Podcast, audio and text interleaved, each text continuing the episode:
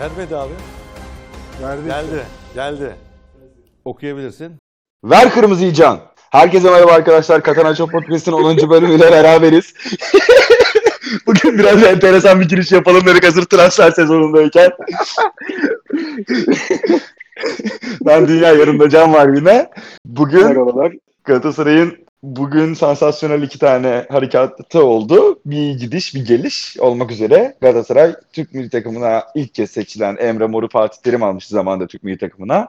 Ee, Emre Mor'u ilk kez milli takıma davet eden Fatih Terim'in antrenörlüğünde onun da onayıyla Emre Mor'u kadrosuna katacak. Tabii detaylar henüz belli olmadı. Piyasada konuşulan bir şey var. Emre Mor'u bonservisiyle alacağına ama bonservisine hiçbir ücret ödemeyeceğine ve sonraki satışından Celta Vigo'ya %50 pay vereceğine dair. Doğru olabilir, yanlış olabilir. Bu tartışılır. İkinciyi de söyleyelim. Orta sahanın belki de bel kemiğiydi. Yani oynadığı maçlarda özellikle büyük maçlarda çok çok iyi bir performans sergileyen ve iki sezondur Galatasaray taraftarının da çok sevdiği Fernando Reges bugün itibariyle Sevilla'ya gidecek. Yani Dimyat'a Vanega'ya giderken eldeki Fernando'nun oldu Galatasaray bugün. Mo- Mo- Monchi orada satıyorum satmıyorum derken bir, bir anda Fernando'yu da elinden almış oldu Galatasaray'ın. Sonrasında Vedat Muriç transferini konuşacağız. Artık o çözüme kavuştu. Geçen hafta artık Rize Başkanı'na biz bile çok sinirlenmiştik. Hatta belki bu transferi birazcık da Deniz Türüç transferiyle karşılaştırırız. Hem Deniz'in bugün açıklamaları oldu hem Kayseri Başkanı Erol Bedir'in. Onlarla ilgili de birazcık konuşuruz. Bu şeyi yapıyorlar ya abi ya. Ben çok seviyorum onu yapmayı. Özel haber. Hadi girelim. Çok özel bir haber. Bizden duydum. Podcast'ten özel haber. Yusuf Yazıcı'nın babaannesine ulaştık arkadaşlar. Evet gidiyormuş Yusuf Yazıcı.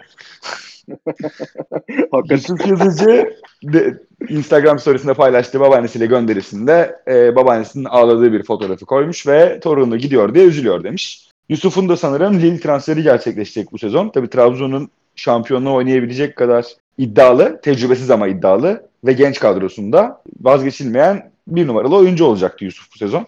Onlar için büyük bir kayıp ama aynı zamanda bu kadar zor bir maddi durumda da bir Türk oyuncuyu böyle pazarlamak çok ciddi bir gelir kapısı Trabzonspor adına. Umalım ki bunlar artsın. Yani Abdülkadir Ömür'ü de ilerleyen süreçte iyi bir bonservis bedeliyle satarlarsa onlar için de kurtuluşun kapısı sonuna kadar aralanmış olacak. Evet şu lafı da fazla uzatmadan diyecektim de çok uzattım zaten. Şey Galatasaray'la başlayalım istersen Can. Emre Mor transferini nasıl değerlendiriyorsun? Yusuf Erdoğan'la anlaşmıştı biliyorsun Galatasaray ama orada bir kriz oldu. İşte formayı erken giydiği için imzalanmıyor falan. Hayatımda daha saçma bir bahane duymadım bu arada. Yani anlaşıldıysa giysin abi. Belki anlaşılmadan da giyebilir. Belki Galatasaray'dır çocuk olamaz mı yani? Bence öyle bir şey yok. Sadece Emre Mor transferinin olabilitesi çıktıktan sonra Yusuf'u bekletiyordu Galatasaray. Ve sonuç olarak Emre Mor'u tercih etti.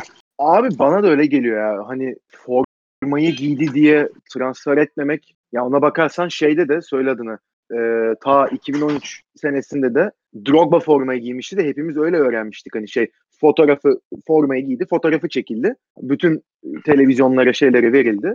Ondan sonra geldi zaten açıklama. Hani tamam alınmıştı ama yani formayı tam giymişti. Ne olacak? Rooney'nin oğlu Galatasaray formasıyla geziniyor. Oluyor öyle şeyler yani. Tabii ki orada biraz amatörcü olabilir. E, Fatih Hoca'nın düşünce tarzını hani az çok bilen biri olarak yani daha dur askerdesin daha dönmedin ne oluyor daha biz hani resmi bir şey açıklamamışız. Sen niye böyle bir şey yapıyorsun diye sinirlenmiş olabilir. Ya orada Yusuf'un hani heyecanlanmış olma olasılığı çok yüksek tabii. Ee, şampiyon takım yani son iki sezonun şampiyonu takıma geliyor. Hele küme düşmüş bir takımdan geliyordu. Ama yani orada ben sana katılıyorum. Emre Mor olayı çıktıktan sonra bence e, Yusuf'tan vazgeçildi ki Yusuf da bugün zaten Kasımpaşa ile imzaladı. E, yani Galatasaray'a gidiyordu. Bir alt mahalleye gitti. Kasımpaşa'nın oyuncusu oldu o da. Yani Emre Mor'da da abi ben bilmiyorum ya. Bence gereksiz bir riske girdi Galatasaray burada. Yani ilk çıktığında o Euro 2016 öncesinde ben hatırlıyorum bu nasıl bir iş? Ben hiç böyle bir oyuncu görmemiştim. Hani herkes böyle diyordu. Ben de böyle diyordum. Çünkü çok değişik bir stili vardı. Bir de şimdi hani gördüğümüz, izlediğimiz bir oyuncu değildi. Bir anda Emre Mor diye bir isim çıktı ortaya. Hatta yanlış hatırlamıyorsam Mustafa Denizli Galatasaray'a almak istemişti devre arasında. O sırada Mustafa Denizli Galatasaray'ın başındaydı. Mustafa Denizli zaten 3 ay mı ne kaldı Galatasaray'ın başında. Hani tek dediği doğru şey oydu. Emre Mor'u o zaman almak istemesiydi yani. Galatasaray alamadı o zaman. Fatih Terim milli takıma çağırdı. Mustafa Denizli'den duyup da bakıp mı izledi onu bilmiyorum ama milli takıma çağırdı. Hazırlık maçlarında çok iyi bir performans sergiledi. Euro 2016'da da zaten iyi bir performans sergilememişti milli takım. Milli takımın en öne çıkan oyuncusuydu ki zaten turnuvanın başında da Borussia Dortmund'a gitmişti. Ee, 10 milyon euroya.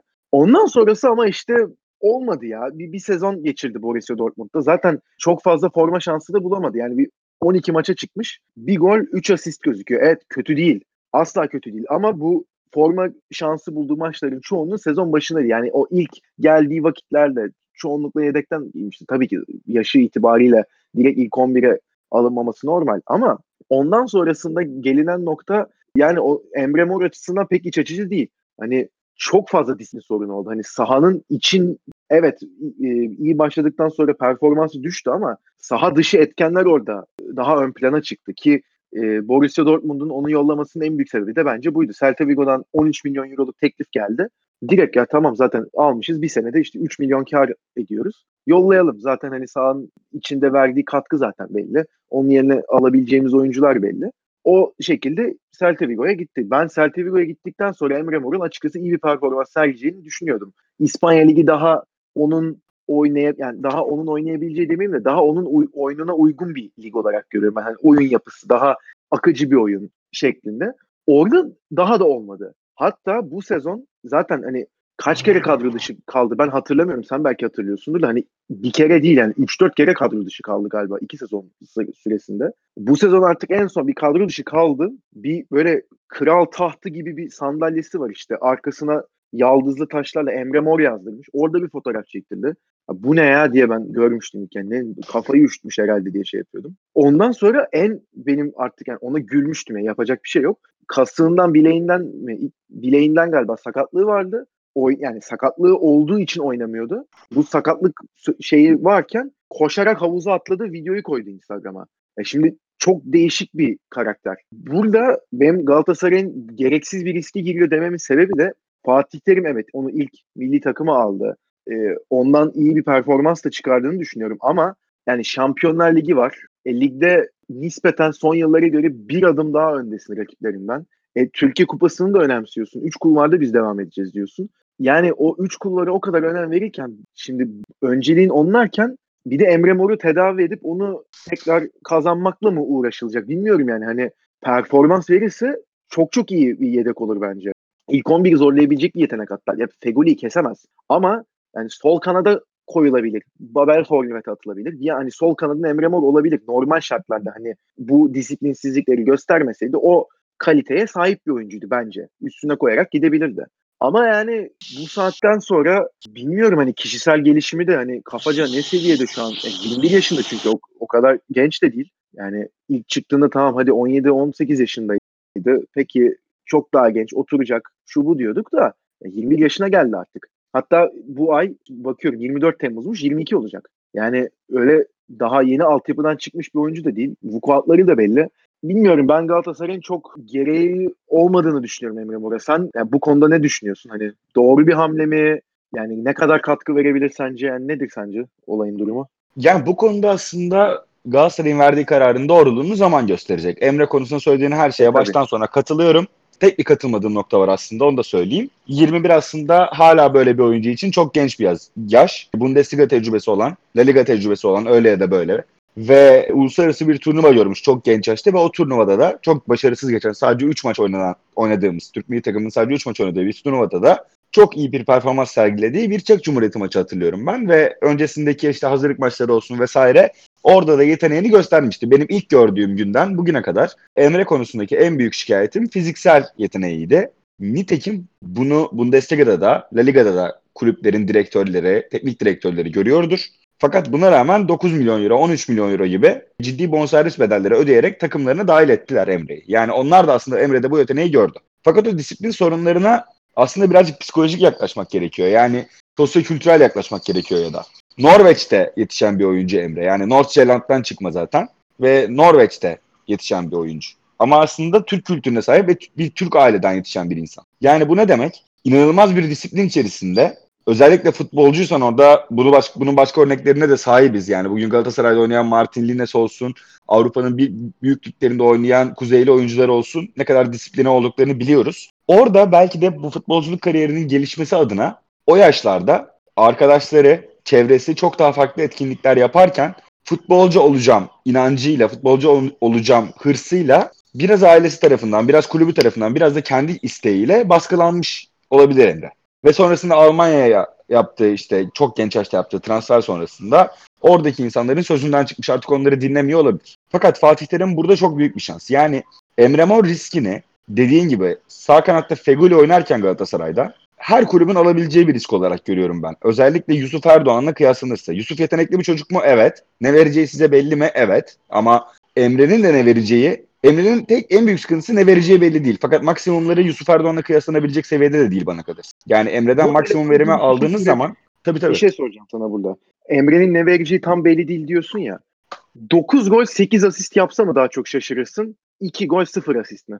Yani 9 gol 8 asist yapsa daha çok şaşırırım. Tamam. Peki bir sorum daha var. Peki yapabilir mi? Kesinlikle yapabilir. Yani zaten tam olarak İşte. söylemek istediğim şey bu. Yani %55 daha çok şaşırırım zaten. Hani em, bugün anket açsan Emre 9 gol 8 asist yapar mı diye 2 gol 0 asist mi yapar yoksa diye mesela örneğin %55 2 gol 0 asist çıkar. %45 9 gol 8 asist çıkar. Çünkü biz onda o yeteneği gördük zamanında.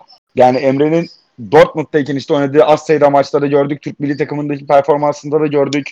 Aslında disipline olduğunda neler ortaya koyabileceği konusunda fikir sahibiyiz. Bunu Almanya başaramadı çünkü Almanya'nın yapısını 3 aşağı 5 yukarı hepimiz biliyoruz. Yani profesyonel dünyanın içindeysen Almanya'da eğer profesyonel davranmıyorsan onlar seni profesyonelleştirmez, disipline etmez. Almanya'da bir disiplin vardır. Evet kesinlikle Avrupa'nın 5 büyük liginde de bu disiplin var. Fakat profesyonel olmayı başardıktan sonra zaten dikkat etmen koşullar konusunda seni disipline etmeyi başarabilen bir ülke Almanya. Emre profesyonel olmaya adımını atamadı Avrupa'da.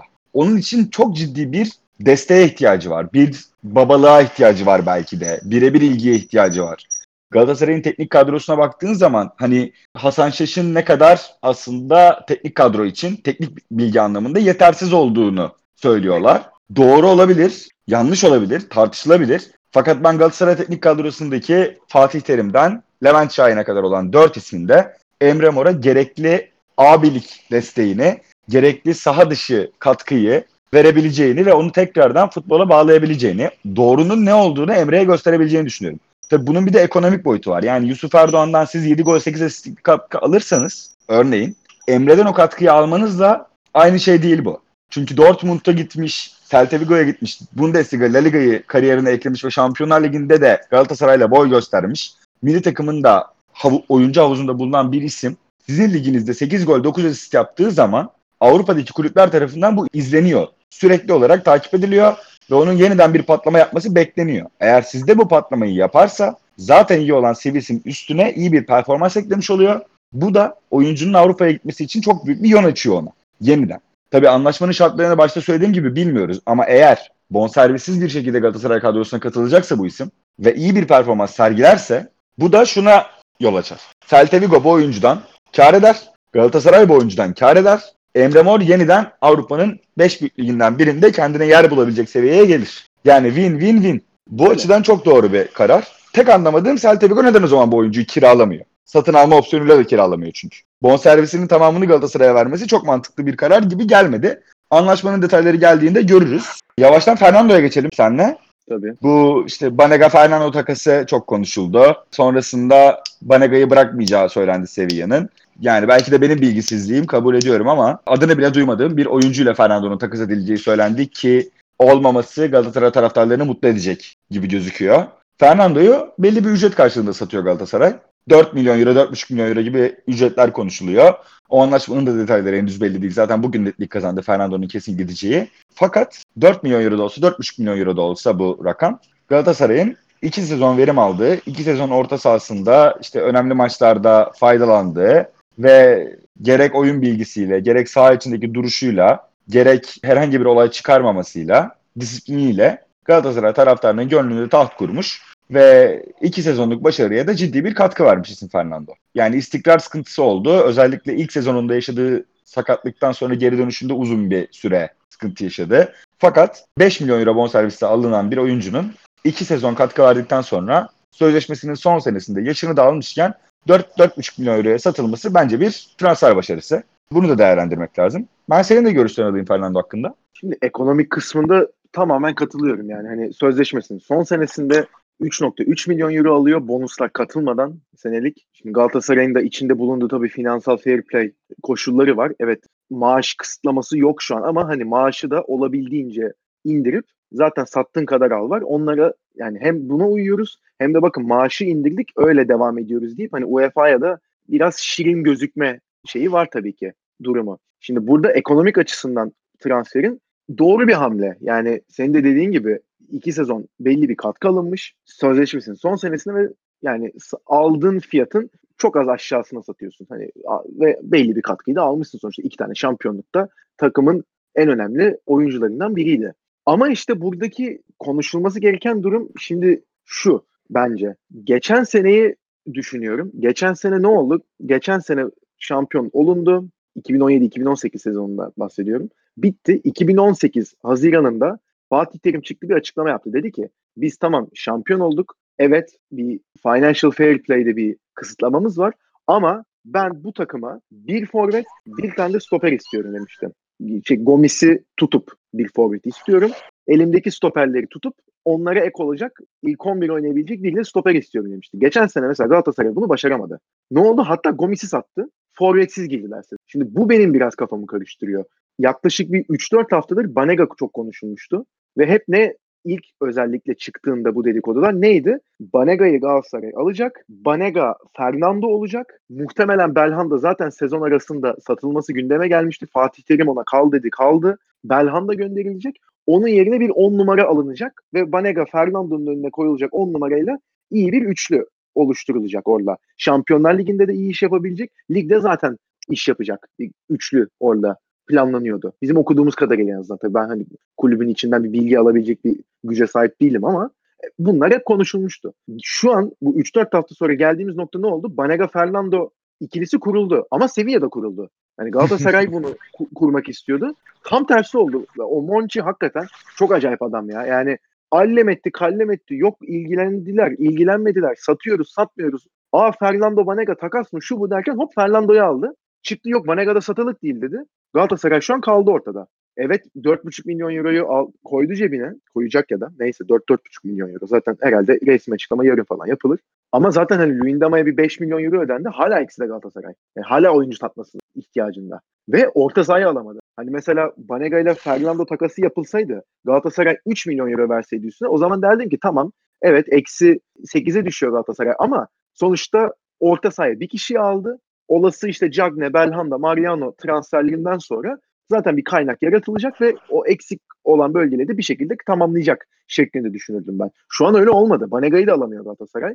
Ve hani orta sahasından geçen seneye baktığımız zaman e, Belhanda'yı işin dışında tutuyorum. E, Donk, Ndiaye ve Fernando'ya sahipti Galatasaray. Şu an sadece Donk kaldı ellerinde. Savunma önünde oynayabilecek. Ki hani Ndiaye bile ne kadar oynayabilirdi savunma önünde. O da tartışılır ama yani Galatasaray'ın orta sahasında şu an defansif görevi üstlenebilecek bir tek Ryan Donk var. Donk da 32 yaşında. Evet ligde belli bir performans veriyor. Hele hele Fatih Terim geldikten sonra belli bir seviyenin üstüne çıktı. Ama yani şimdi ilk orta sahanız, ilk 11 yazacağınız ilk orta saha defansif olarak Donk değil. 32 yaşındaki Donk değil. Hele hele 3 kulvarda iddialı olacağız şeklinde bir görüş varsa. Bundan sonra şimdi Galatasaray'ın atacağı adımlar önemli. Yani çünkü Fernando da öyle hani yeri kolay kolay kapanabilecek bir oyuncu değil. Fernando benim gerçekten yani ligde son 10-15 sezondur izlediğim en zeki bence orta sahaydı. En iyi demiyorum. Ama oyun görüşü ve oyun zekası olarak bence bir numara. Son 10-15 senede ligimize gelmiş. Yani defansif o defansın önünde stoperlerin arasına girip oyunu kurması zaten hani ilk geldiğinde hatırlıyorum bir defansif müdahaleleri vardı adamın. Çok rahat yani hiç önüne adam koşarak topla geliyor. Hareket etmiyor direkt ayağını böyle tık diye çıkarıyor. Topu alıyor. Hadi deyip takımı ondan sonra atağa kaldırıyordu. Ondan sonra evet sakatlık problemleri yaşadı. Şudur budur. Bu sezon belli bir süre oynayamadı. Ama döndükten sonra zaten işte o Galatasaray'ın şampiyonluğa gittiği son o 6-7 hafta oynamaya başlayınca ve formla tutunca ne kadar etkili olduğunu tekrar görmüş oldu Galatasaray. Ki mesela bir Beşiktaş maçı oynadı Fernando. Bayağı on numara gibi oynadı o maç. Ve zaten bir gol bir asistle bitirdi o maçı. Galatasaray 2-0 aldı. Şampiyonluğa gitti ondan sonra. Başakşehir maçında biraz daha geride oynadı. Pozisyon verdirtmedi. Yani böyle bir oyuncunun yerini doldurmak kolay değil. Hele hele böyle sattığın kadar al gibi bir kısıtlama varken takımın üstünde nasıl bir e, politika izleyecek Galatasaray bilmiyorum. Ve geçen seneyi de düşündükçe ben açıkçası kafamda da soru işaretleri oluyor. Yani geçen sene Fatih Terim forvet istiyorum demişti. Eldeki tek forveti satıp forvetsiz girmişti Galatasaray sezona. E bu sene de orta saha istediği belli. Bu sezonda eldeki en değerli orta sahayı gönderip şu an onun yerini alacak oyuncuyu da alamıyor Galatasaray. Yani herhalde Mustafa Cengiz'in de kafasında işte geçen sene yarım sezon forvetsizdi takım. Şampiyon olduk. Bu sene orta sahasız başlayalım bakalım ne oluyor gibi bir düşünce var herhalde. Onu da bilmiyorum. Ama yani bence biraz sıkıntılı durumda şu an Galatasaray. Orta saha transferi konusunda özellikle. Ya bu süreci seninle beraber çok yakından takip ettiğimiz için yıllardır aslında 3 aşağı 5 yukarı tüm Galatasaray taraftarlarının da aklından ne geçtiğini biliyoruz. Yani özellikle geçen sezon böyle bir travma yaşamışken herkes bu sezonda Fern- önce Fernando'nun satılmasını hoş karşılamıyor kimse. Yani ekonomik boyutunda senin benim olduğumuz gibi herkes net, herkes bu konuda hemfikir. Fakat bugün baktığın zaman yeri dolmayacak belki de yani yerinin dolmayacak olarak gözüktüğü belki de tek isim. Fernando'nun yerine gelebilecek herhangi bir oyuncu şu an için doğrudan Fernando ile kıyaslanacak. Tıpkı Wesley Sneijder gittikten sonra Belhanda'nın doğrudan takıma katılması gibi. Yani bundan önce de Felipe Melo vardı mesela. Herkes hep Felipe Melo gibi bir orta saha isterdi. Ondan sonrasında devam eden süreçte herkes hep Fernando gibi bir orta saha isteyecektir belki de. Yani Galatasaray'ın transfer hamleleri incelendiği zaman aslında işte bu Emre Mor'u da dahil edersek içine şu ana kadar bolca kanat oyuncusu barındıran kanat rotasyonunu ve yedek kulübesini doğru kuran bir takım oldu. Savunma hattına dokunmasına zaten gerek olduğunu düşünmüyorum. Belki bir yedek oraya da gerekebilir. Onu da geçen sezon Semih Kaya ile Ozan sanırım Vafor kiralanacak zaten. şimdi Kayseri Spor'a. Evet. Semih Kaya ile yapmışlardı bunu geçen sene. Yine aynı şeyi yaparlar mı bilmiyorum. Fakat çok aş- aşikar olan, çok açık olan bir şey var ki tıpkı senin yani aynen senin söylediğin gibi orta saha rotasyonunda sadece Donk'un olması şu an için ve ellerinde hala eksi 1 milyon euro olması. E burada olay dönüp dolaşıp sürekli şeye geliyor yani hadi oğlum Arabistan'a git demeye başlıyorsun Cagney'e. Çin'e git, aynen. Arabistan'a git demeye başlıyorsun ve burada artık satış yapıyor olmana rağmen ne olursa olsun elindeki kozu rakiplere şu an itibariyle yine kaptırmış durumdasın. Yani bugün Cagne ben 10 milyona gideyim 2 milyon da bana verin dese geçen yayında bunu konuşmuştuk. Geçen yayından önce bunu konuşmuştuk. Ben de öyle olmaz demiştim. Fakat fakat şimdi baktığın zaman Cagne bunu söylese öyle da böyle yapmak zorunda olan bir Galatasaray yönetimi var. Yani evet bu darboğazdan yani finansal fair play'in getirdiği kısıtlamalardan kaynaklanan darboğazdan nasıl çıkacağı soru işareti Galatasaray'ın. Sevilla'dan Mesa'yı alırsa ne kadar katkı verir, nasıl bir oyuncu açıkçası hiç bilmiyorum. Fakat Abi kötü bir Mesa'yı oyuncu değil. Ben Yani. onu izledim ama yani şeyde ben Premier Lig'de izlemiştim Swansea zamanında. Ya kötü bir oyuncu değil. Hele hele Türkiye Ligi'nde gayet iş yapacak bir oyuncu ama çok farklı özellikleri var. Yani yine pas yeteneği şusu busu var da daha çok fiziğiyle ön planda olan ve top kesmesiyle öne, önde olan bir oyuncu. Hani Fernando'nun yerini evet bir defansif orta sahayla Galatasaray tabii ki kapatmak zorunda ama şimdi Mesa'yı oraya koyduğu zaman Fernando'dan beklediği o oyunu açsın. Topu driblingde ileriye taşısın. Defansın arasına girip topu alıp ileri çıkarsın. Ya bunu bekleyemezsin mesela. O öyle bir oyuncu tipi değil çünkü hani orada Fatih Terim'in de artık nasıl bir oyun planı istiyor. Ha belki buna dönecektir. Onu da bilmiyorum. Yani daha çakılı bir ön libero. Önüne iki tane 8 numara, iki tane 10 numara her neyse artık. Belki de öyle bir şey düşünüyor. Onu da bilemiyorum ama hani çok farklı tipte oyuncular. Ya abi şöyle bir şey var. Ben bu 6-8-10 üçgeninde yıllardır izliyorum bu oyunu. Mesa'yı da hiç izlemedim kabul ediyorum. Fakat ya belki de izlemişimdir Svensi'de ama hatırlamıyorum. Yani öyle göze çarpan bir performansı denk gelmedi bana. Fakat bu 6-8-10 üçgeninde 6-8-10 numara olayında antrenörlerin, teknik direktörlerin farklı görüşleri olduğunu düşünüyorum ben. Yani biliyorsun bu Ndiaye, Fernando Belhanda üçlüsü Igor Tudor zamanında transfer edildi Galatasaray'a. Şimdi burada Tut- Tudor eleştirmeyeceğim yani ama onun anlayış tarzıyla Fatih Terim'in anlayış tarzı arasında ciddi bir fark vardır büyük ihtimalle orta sahada. Tıpkı bugün işte Pep Guardiola ile Antonio Conte'nin orta saha dizilişinde farklılık yaratmaya çalıştığı ve kendi benimsedikleri sistemi takımlarına uygulatmaya çalıştıkları gibi. Tabi burada roller de çok önemli. Yani ben Fernando'nun Galatasaray performansını izlerken her seferinde şunu söylüyordum. Bir oyuncu nasıl hem bu kadar net bir şekilde top kesme yeteneğine sahip olur hem de nasıl bu kadar teknik olur hem de nasıl bu kadar oyun bilgisi olur. Üçünü bir arada tuttuğun zaman evet bu oyuncu çok değerli. Ve bu sayede belki de City, Porto kariyeri üstüne bugün 32 yaşında Sevilla'ya gidebiliyor. Bu özelliklere sahip olduğu için bu değerlendiriliyor. Joker gibi bir oyuncu yani orta sahada. Her işini yapabilen bir oyuncu. Nitekim Beşiktaş maçında dediğin gibi yani birazcık daha öne yakın oynuyor. Bir gol bir ise tamamlıyor. İşte ardından Başakşehir maçında birazcık daha geride oynuyor. Savunma güvenliğini elden bırakmıyor. Hani bunların hepsini yapabilen bir oyuncu. Kabul ediyorum. Fakat burada o maaşın maliyetini düşürüp birazcık da bonservis geliri elde ederek o noktaya doğrudan kendi işini yapacak oyuncular yerleştirirse Galatasaray bu da onları başarıya sürükleyebilir. Yani Mesa üzerinden örneğini vermiyorum belki ama savunma ağırlıklı çıkılı bir defansif orta saha, top kesme yeteneği ve topu oyuna sokma yeteneği olması yeterli. Oyun görüşünün çok yüksek olmasına belki de gerek yok. Fakat onun yanına alınacak bir 8 numara topu en azından ileri hatla buluşturabilecek kapasiteye sahipse, topla dribling yapma kabiliyetine sahipse bu aslında o üçlü orta sahayı kurmak için Belhanda'yı da işin içine katarak söylüyorum. Yeterli olabilir. Çünkü Belhanda'nın aslında savunma desteği de veren bir 10 numara olduğunu 8 numara kendi tabiriyle biliyor. 9.5, 10.5 artık Ne, neyse. Kaç numaraysa artık hakikaten ya. Onu biliyoruz. Ee, daha geriye dönüyor, daha top almaya çalışıyor ve orta sahaya da katkı veriyor defansif anlamda. O yüzden herkes kendi rolünü yaparsa yine başarıya ulaşabilir. Fakat tabii burada da eninde sonunda şey devreye giriyor yani. Finansal fair play'den nasıl çıkacak Galatasaray? Cagney'i satması lazım. Onun dışında başka hani herhalde yoktur diye tahmin ediyorum. Emre Mor'u sağ kanada yerleştirip Fegoli'yi Arabistan'a satmak. Fegoli de herhalde buna hayır der zaten örneğin. Ya da Fatih Terim'e her, ee, herhalde yönetim Fatih Terim'e böyle bir öneride bulunsa yani yaşlı başlı adam kalbine iner ya adamın. Yani, ya da hani tek defansif anlamda orta saha ikilisi anlamında rotasyonda donk kalmışken ya hocam kusura bakmayın para lazım bir de sizin on numaranızı satalım size ben 3 tane on numara şey, orta saha alacağım onu da diyeceklerini düşünmüyorum. E Mitroğlu zaten kiralık. Yani gerçekten yok yani ellerinde yok. Evet, Benim anlamadığım sezon bittiği gün aslında çok fazla satılabilecek oyuncusu vardı Galatasaray'ın ama yaptığı transferler ve kurduğu kadrodan sonra şu ana kadar orta sahanın bomboş kalması sonucu Fegoli'nin ve Belanda'nın vazgeçilemez olduğunu şu an itibariyle düşünürsek e, gidebilecek bir Mariano var. Tamam hadi onun rotasyonu da var diyelim ki. Mariano var. Bir de Cagne var. Yani Mariano'dan sen alsan alsan 3 milyon euro 4 milyon euro para alırsın maksimum. E o da artık Luyendama'nın açığını kapatıp bir de ne yaparsın herhalde yani. Bir tane de yedek santrafor alırsın. Heh artık bence Galatasaray'ı kapatalım. Yedek santrafor demişken şu Arap saçına dönen Vedat Muriç transferi tamamlandı.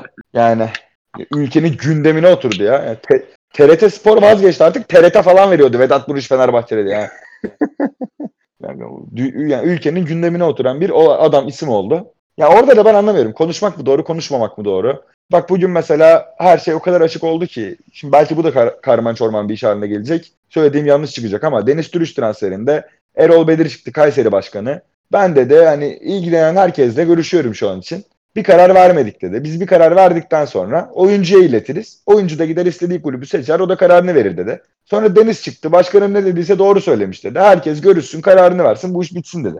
Yani bu kap- kapalı kapılar ardında oynanan bir oyun yok. ikili oyunlar yok. İşte o bize 3 milyon verdi sen bize 6 milyon ver yok. Hani saçma sapan işler. Hani Vedat Muriç'in transferinin kaça tra- tamamlandığı bile belli değil. Yani en sonunda da ben bile şey dedim yani. Hani alan ayrını görsün ama yeter artık bu konu kapansın dedim yani. E, Vedat da tercihini yaptı. Bir gün önce söylediği şeyle bir gün sonra söylediği şey pek birbirini tutmadı ama onun kararıdır. O da Fenerbahçe çok büyük bir kulüp. Orada gelecek sezon belki bu sezon iyi bir başarı yakalayıp gelecek sezon Avrupa'da boy göstermek istiyordur. Ee, bir başarıya ulaşan yolda yeni kurulan kadrolardaki oyuncular daha değerli oluyorlar. Daha bir e, hırslı oluyorlar. O yapının içinde yer almak da onun tercihidir tamamen. Vedat transferinin Fenerbahçe'ye hayırlı olmasını diliyorum ama ben Altay transferini daha değerli görüyorum. Yani özellikle yabancı sınırı gelecekse tamam kalede Harun var ama Harun sezon boyunca bana asla vermedi. Yani yenecek gollerin hepsini yedi. Yenmeyecek gollerin de bir kısmında başarılı oldu. E, pen, iyi penaltı kurtarıyor diye de kaleci alınmaz yani. Şimdi Harun Fenerbahçe'nin kalibresinde bir kaleci değil bana kalırsa. E, Berke'nin yetişmesine daha belki 3-4 sene var kaleyi almasına. Yani kaleci geç olgunlaşır ve geç bırakır futbolu bildiğin üzere. E, Altay Ankara gücünde bu sezon Süper Lig deneyimini yaşadı. Ya Beşiktaş'ın gündemine geldi. Bir ara Galatasaray'ın gündemine geldi söylendi. İyi de bir kaleci olduğunu söylüyor bütün kaleci antrenörleri ve teknik direktörler. Bence orada 1,5 milyon euro çok da değerli bir rakam değil. Yani çok da böyle abartılacak bir rakam değil Altay için. Uzun vadede Fenerbahçe'nin kalesini teslim edebileceği bir isim. Yani Altay transferi iyi bir transfer de şimdi orada Fenerbahçe'nin uyguladığı transfer politikasını ben pek algılayamadım. Hani yanlış bilmiyorsam onlarda da sattığın kadar al hala devam ediyor. Hoş gerçi bu seneki UEFA kararı hala açıklanmadı. Bayağı yani Temmuz ortasına geldik hala belli değil ne gibi ceza alacakları da. Yani benim bildiğim zaten geçen sene vardı. Bu senede o sattığın kadar al uygulaması devam ediyor şimdi ama tabii Vedat ve Altay transferlerine bir bonservis verildi de Elif'in de 15 milyon euro artı bonuslar karşılığı Napoli'ye gittiği konuşuluyor. O da çok büyük iş bu arada bence. Hani 300 bin euroya mı 250 bin euroya mı ne almışlardı? Yani bir buçuk iki sezon sonra 15 milyon euro gibi bir fiyata satmak bir oyuncuyu çok çok çok değerli bir iş. Yani bizim ülkede açıkçası pek eşine benzerine rastlamadığımız bir transfer başarısı bence. Çok eleştirildi ama yani orada bir Komolli'nin Tam referansı Evet, tamam. olması çok değerli. tam onu diyecektim ben de. Hani Fenerbahçe taraftarı sahada Elif oynarken tepki gösteriyordu. Tribünlerden homurdanmalar geliyordu. Ki bu sezon da hani Fenerbahçe evet iyi bir sezon geçirmedi de hani Fenerbahçe'nin en iyi oyuncusuydu denebilecek bir konumda da değildi bence Elif. Ama orada tabii hani her ne kadar çok eleştirmiş olsak da orada bence e, Komolli'nin de hakkını bir şekilde teslim etmemiz lazım. Çünkü onun da o yurt dışı bağlantıları olsun. Bir de o hani futbol piyasasını bilme şeyi olsun. Orada biraz devreye girmiş. Hani bir de yakanın karşı tarafına bakıyoruz. İşte o videolar çıkıyor yani. Cagney 15 milyon euro diye. Hani aradaki o farkı görünce tabii aslında çok da şaşırmıyor insan. Şimdi Vedat Muriç'i Altay'a gelecek olursak da ha Altay'dan bahsediyordum. Şimdi Fenerbahçe'de çok fazla kaleci oldu. Bence zaten belki yollayacaklar. Yani ona onun üstüne niye düşülmedi çok ben açıkçası emin değilim. Yani Altın Ordu'da da yanlış hatırlamıyorsam zaten birinci kaleci değildi. Belki alındığı zaman da hani geleceğin kalecisi olacak. Bu sene biraz geride beklesin. Türkiye Kupası'nda oynar. Ondan sonra zaten Volkan bırakacak. Ondan sonra işte Harun biraz devam eder. Belki alır ve belki götürür şeklinde bir geçen sezon başında düşünce vardı. Biraz çabuk vazgeçildi bence. Altay'ın da bu sezon ligin ilk yarısını zaten oynamıyordu. Ondan sonra ikinci yarıya doğru Altay formayı aldı. Ben açıkçası performansını da beğenmiştim Altay'ın. Bence gelecek vadeden bir kaleci. Berke'yi o kadar izleme fırsatı bulmadık ama hani yaşı da genç zaten. Hatta aynı yaşlılar Berke'yle. Yani kıyasladığınız zaman bir buçuk milyon euro gibi bir fiyata bu lige alışmış. Yarım sezonda oynamış. iyi de bir performans göstermiş. Genç bir kaleci. Bence de verilebilecek bir fiyat o bir buçuk milyon euro. Ki ileride bunu 2-3 seneye 3-4 katını geri alabilirsin. Zaten hani çok da riski olmayan bir transfer. Hani Fenerbahçe bu sezon şampiyon olur veya ilk ikiye atar kendini. Şampiyonlar Ligi'ne gider. Oradan sonra Altay kaleyi korursa tabii. Orada 3-4 tane iyi maç çıkarır Avrupa'da. Ligde zaten tepeye oynarken Fenerbahçe oradaki performansıyla ondan sonra bir satışı gerçekleştirilebilir. Bu açıdan bence iyi bir transfer. Ama işte dediğim gibi şimdi hani e, Harun'la Volkan var. Kameni hala duruyor Fenerbahçe'de. O da bir ilginç zaten. Kameni'yi işin dışında e, şey dışarıda bırakıyorum ama şimdi hani Harun'la Volkan var. Volkan benim anladığım kadarıyla artık devre dışı kaldı tamamen. Hani son bu sezonda tamam kalsın. İşte takıma Emre ile beraber abilik yapsın. Zaten zor bir sezon geçirdik. Bu sezon ayağa kalkma sezonu olsun. Volkan'ın da o tecrübesinden yararlanalım şeklinde bir düşünceleri var herhalde. Ben açıkçası Volkan'ın bu sezon pek oynayacağını hatta kadroya bile giremeyeceğini düşünüyorum. Yani hani Altay'la Harun bence kaleci ikilisi olacak Fenerbahçe'de. Bu açıda niye? Vedat'ı Vedat'a gelecek olursak geçen sezon iyi performans sergilemişti. Ben hatta bu yılın 11'i kurarken seninle beraber ben Cagney değil Vedat'ı almıştım. Beni özellikle Okan Buruk'un gelişinden sonraki Vedat performansı çok etkiledi. Ama Burak'ı almıştık ya. sen Burak'ı almıştın. Ben Vedat'ı almıştım. Olabilir. Olabilir. Aynen. Tekrar söylüyorum. Evet ligin ikinci yarısında çok çok iyi bir performans sergiledi. 17 gol, 8 asist. Çok çok iyi bir rakam.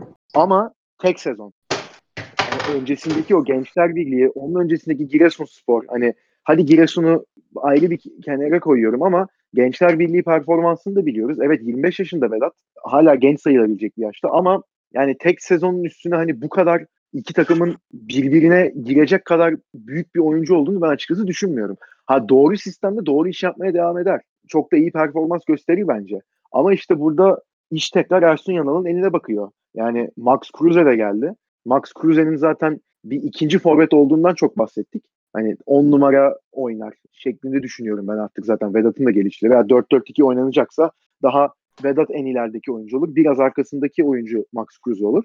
Ama yani hani Vedat da öyle takımın tek santriforu olup 30 gol atacak ve e, takımı yukarı çekecek bir profilde bir oyuncu mu? Ondan da çok açıkçası emin değilim. O da daha bir sanki yardımcı forvet rolüne daha uygun gibi gözüküyor.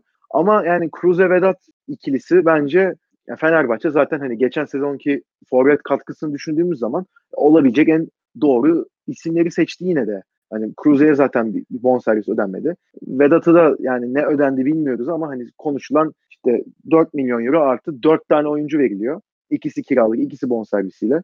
Bonservisiyle verilenlerin hatta galiba geri alma opsiyonu var. Bin tane haber çıktı artık. Ben de hangisine hangisi doğru hangisi yanlış bir bilmiyorum yani hakikaten. Her kanal kendi sabah dediğini akşam yok öyle değilmiş kusura bakmayın diye yayın. Ama yani hani geçen sezonki o forvet performanslarından sonra Fenerbahçe'nin yani iki tane en azından bir şekilde bir zaman aralığında kendini kanıtlamış oyuncu getirmesi gerekiyordu zaten. Frey de duruyor hala da Frey herhalde yani Türkiye Kupası'nda bile oynar mı soru işareti. Ama yani Vedat Fenerbahçe'nin işine bence yarayacak ama hani çok bir değer yüklendi sanki öyle hissediyorum. O değeri karşılayamayabilir. Yani ligin ilk 5 haftasını bir golle geçirirse bir anda Fenerbahçe taraftarı hani biz niye bu kadar savaştık da bu oyuncuyu getirdik ne işe yarıyor bu moduna girebilir. Onu da bir tam çözemiyorum. Çünkü yani dediğim gibi yarım sezonluk bir performans üstüne konuşuyoruz. Yani sabır gösterecek durumları da kalmadı artık kulüpçe. Hele hele, hele geçen sezondan sonra. O yüzden hani Vedat'ın iyi bir hazırlık kampı geçirip ondan sonra sezona hızlı girmesi ondan sonra gerisini getiriyor. Ama dediğim gibi ilk 5-6 maçta gerek gerekli performansı ve istenen beklenen performansı gösteremezse durum o zaman da çok farklı bir yere gidebilir. İstersen buradan Fenerbahçe'den sonra bir de sen de yayının başında söyledin. Yusuf Yazıcı gelişmesi oldu daha biz yayını açmadan bir yarım saat önce. Yusuf da gidiyor herhalde artık. Yani o fotoğrafı da paylaştığına göre ki Lil Başkanı da zaten hani Türk kaynaklara da yansıdı. Avrupa kaynaklarında da zaten bolca çıktı. Zaten açıklamaları olmuş Lil Başkanı'nın. Biz Yusuf'la anlaştık. Şu an Trabzon kulübünü ikna etmeye çalışıyoruz diye. Ahmet Ağoğlu da artık herhalde 20 milyon euro konuşuluyor. Yani 20 milyon euro da şimdi iyi bir fiyat. Yani hani öyle çok fazla o paraya giden oyuncu yok bizim ligden. Yani düşündüğümüz zaman. Herhalde o da artık inadını kırdı belli bir yerden sonra. Sence doğru takıma, doğru lige ve doğru zamanda mı gidiyor Yusuf? Yani Yusuf'un fizik kalitesine, saha içi performansına, oyuncu karakterine baktığım zaman aslında Premier Lig yapacak kumaşa sahip bana kalırsa. Fakat Premier Lig yapmadan önce Avrupa'nın diğer liglerinden, büyük liglerinden birinde tecrübe kazanması çok değerli. Yani bunu daha önce Çağlar yaptı mesela Freiburg'la. Şimdi işte Leicester'da stoperde. E, bugün Merih Demiral önce bir Sassuolo transferi yaptı. Ardından Juventus'a geçişini yaptı. Yani büyük kulüplere gitmeden önce Avrupa'da böyle bir pişmek bana kalırsa çok doğru kararlar bunlar e, oyuncular adına. E, Lille'e baktığım zaman geçen sezon Fransa Lig 1'de tamam yani bir Paris Saint Germain hegemonyası var ama ondan sonrasında kendini en çok ispat etmiş ve iyi performans ortaya koymuş takım da Lille'di geçen sene. Onlar da sezonluk bir yapılanmanın içinden yeniden çıkıyorlar. Orada Yusuf hamlesi, Yusuf'a 20 milyon euro da para vermeleri aslında oyuncuya çok değer verdiklerini ve doğrudan kullanacaklarını. E, bu noktada baktığım zaman da Yusuf'un orada çok fazla maç oynaması ve belki de şampiyonluk hırsı olmadan, şampiyonluk stresine yaşamadan bunu çok yani şampiyonluk stresini çok fazla yaşamadan bir sezon geçirecek olması onun kişisel gelişim adına çok değerli. Öte yandan Trabzonspor tarafından incelersek durumu da yani kim ne derse desin yıllardır Türkiye'de şampiyon olamamışsın ve bir şekilde Avrupa piyasasında oyuncunu gösteremiyorsan ve oyuncun da daha önce Avrupa'dan gelmemişse, çok iyi takımlarda oynamamışsa e senin bu oyuncuyu pazarlayabileceğin tek yer bizim ne kadar değersiz olduğunu her seferinde vurguladığımız Türkiye Ligi oluyor. E bu adamın buradaki performansı üzerine değer katabileceği tek yer uluslararası arenada gösterdiği performans. Yani milli takımda gösterdiği performans. E orada da açıkçası çok çok büyük bir başarımız yok şu ana kadar. Bir Fransa galibiyetimiz var son dönemde. O yüzden hani Trabzon'un da böyle abuk subuk 50-60 milyon euro gibi rakamlardan uzak durması gerekiyor. Özellikle bu kadar ekonomik sıkıntının içindeyken, boğulurken Yusuf'a verilecek 20 milyon euro çok çok güzel bir rakam. Onların da belki bu noktada yapabileceği tek şey hani bonuslardan vazgeçip Yusuf'un bir sonraki satışından pay istemek olabilir. Tamam kumar. Doğrudan alabileceğin 1-2 milyon eurodan vazgeçip diyorsun ki bana bir sonraki satıştan %10 ver. E %10 dediğin zaman Yusuf bugün 20 milyona gidiyorsa orada çok iyi bir patlama yapıp Premier Lig'e gitse 40-50'ye gidebilir. E oradan belki bonuslardan alacağından daha fazlasını alırsın. Yani oradaki transfer pazarlığında geçebilecek tek konu da bu bence. Fakat ben o haberi gördükten sonra da şunu düşündüm. Yusuf için açıkçası çok sevindim. Çünkü benim en başından beri çok beğendiğim bir oyuncuydu. Hani gerçekten sahada futbolcu duruşu olan bir isim. Oyun içi performansı zaman zaman düşüş gösterse de e, burası Türkiye. Öyle ya da böyle oyuncuların zaman zaman inişleri çıkışları oluyor. Belli bir e, istikrarı tutturduğun zaman zaten çok büyük meblağlar konuşulmaya başlanıyor. O yüzden haberi görünce ben çok mutlu oldum yani. Karakter olarak da düzgün bir isim Yusuf. Hani Avrupa'ya gittiği zaman böyle e, tamam ben olduğum havasına girecek bir isme de pek benzemiyor. E, yaşı da geldi. Umarım hayırlısı olur onun için. Ben açıkçası sana zaten katılıyorum ve çok doğru bir yere gittiğini düşünüyorum onun. Hani Lille geçen sene zaten Lig 1'de çok iyi bir performans gösterdi ve hani Lig 1'in de oyun yapısına baktığımız zaman zaten Paris Saint Germain hegemonyası var. Yani oradan bir işte Monaco çıktı iki sene önce. Onun haricinde zaten çok çok uzun süredir şampiyon olabilen bir takım yok. Üzerinde dediğin gibi daha da az bir baskı olacak. Ee, ki geçen sene de gerçi Trabzon'a çok bir baskı görmedi. Yani çok e, taraftarlar çok destek verdi ona. Çok da arkasında çok da iyi bir performans gösterdi. Ama hani oyun yapısının da açıkçası Fransa Ligi'ne uyacağını düşünüyorum ben ve oradan başka bir sıçrama da yapabilir bence. Hani Lille de o konuda e, bence çok çok doğru bir seçim. Hani sonuçta göz önünde bulunan bir takım ve hani iyi oyuncular yetiştirmiş. Geçen sene Nikola Pepe'yi çıkardılar mesela. E, 24 yaşında ama sonuçta Paris'e binmiş. Bu sezon Timothy Weah aldılar. Yine genç oyuncularla devam etmeye çalışıyorlar. Bu Oraya da sezon bir Şampiyonlar istek Ligi'nde varlar mı? varlar.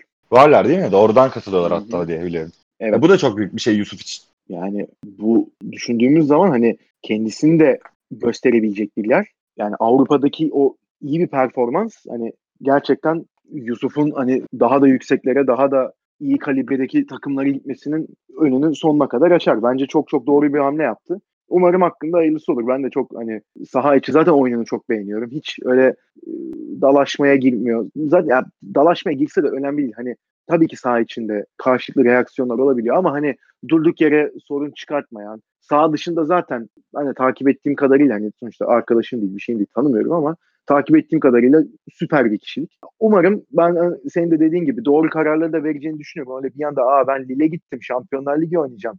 En iyi benim. Öyle bir havaya gireceğini de düşünmüyorum. Çok çok doğru bir iş yaptı. Umarım orada da bu performansını sürdürür de daha da yukarılara gider ve ülkenin gururu olmaya devam eder. Yani seninle aslında başlarken quick bir yayın yapalım. Hani hızlı bir transfer piyasasını değerlendirelim dedik de ne zaman başlasak bu bir saati buluyor. Artık yavaştan bir kapatalım istiyorum. Kapatmadan önce Beşiktaş da şu sessizliğini bir bozdu. Zaten çok konuşuluyordu. Geçen sezon Ankara gücünde bu Ankara gücü küme düşme potasındayken bir sürü transfer yaptı. Onların içinde de birkaç isim çok iyi performans gösterip onları ligde tuttu. E, Tyler Boyd da bunlardan bir tanesiydi. O da Amerika milli takımına seçildi hatta bu performansıyla. Yeni Zelandalı oyuncu sanırım Amerika milli takımında. Hı hı, evet. Annesi İşte- babası ya, ayrı şey olmuşlar. Onun da Beşiktaş'a transferi gerçekleşti diye biliyorum. Yani ya da gerçekleşmek üzere işte son detaylar konuşuluyor. Ben Boyd'un da Beşiktaş'a katkı verebileceğini düşünüyorum ya. Özellikle Burak Yılmaz'ın sakatlığında o da sezon açılışında ameliyat oldu. Sezon başını yakalar mı kaçırır mı bilmiyorum ama sahillerinde 2,5 milyon euro gibi bir civarı parayla satın alma opsiyonu kiralamışlar. E, oradan açtıkları boşluğu, yani Larin'den açtıkları boşluğu Boyd'la kapatmaları bana kalırsa güzel bir hareket. Çok doğru anlayacağım. O, o Larin'i izlerken kim demişti bunu hatırlamıyorum da sen bile demiş olabilirsin. Ya da Beşiktaşlı bir arkadaşım demişti. Tam hatırlamıyorum da Larin için şey demişti. Düşündüğünü ayağına iletemiyor demişti. Hani arada bir saniye kadar bir fark var demişti. Hakikaten öyleydi ya. Yani topa vurmak istiyor ama işte bunu düşünüyor. Ayak ayak gitmiyor ama hani o arada o bağlantıyı kuramıyordu. Ben hakikaten hiç öyle bir forvet izlememiştim daha önce. Hani istediğini yapamıyor ya. Hani pas verecek onu veremiyor. Şut çekemiyor. Hani güzel goller attı evet ama hani onun yerine ki Tyler Boyd forvet değil. Daha çok sol kanat ama hani skor katkısı açısından bence yani Burak Güven ve Umut var şu an Beşiktaş'ın forvet hattında ki forvet transferi yapmayacağı konuşuluyor Beşiktaş'ın. Yani bu üçlüyle sezona gireceği konuşuluyor.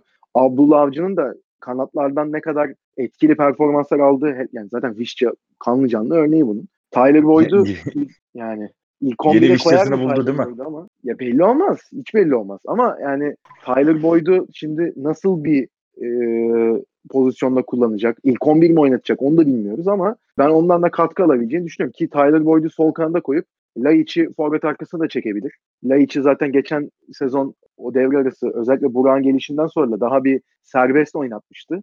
Laiç'in de performansı çok yükselmişti orada. Burak'ta iyi de bir sinerji yakalamışlardı. Şimdi Tyler Boyd'un gelişiyle de o sinerjiyi devam ettirip hani sol kanatta da veya diğer kanatta da hani güvenebileceğin başka bir skor opsiyonu da olacak. Bence doğru bir iş. Zaten hani bonservis açısından da Beşiktaş'ın zaten finansal açıdan yani UEFA tarafından verilmiş bir cezası yok. Hani finansal açıdan iyi durumda tabii ki değiller. Hala maaş ödenmiyor. Kaç aylık maaşlar duruyor. Onlar konuşuluyor. Ama yani 2-2,5 milyon euro bence ideal bir fiyat. O kalibrede. Onların da birazcık- Orada Heh.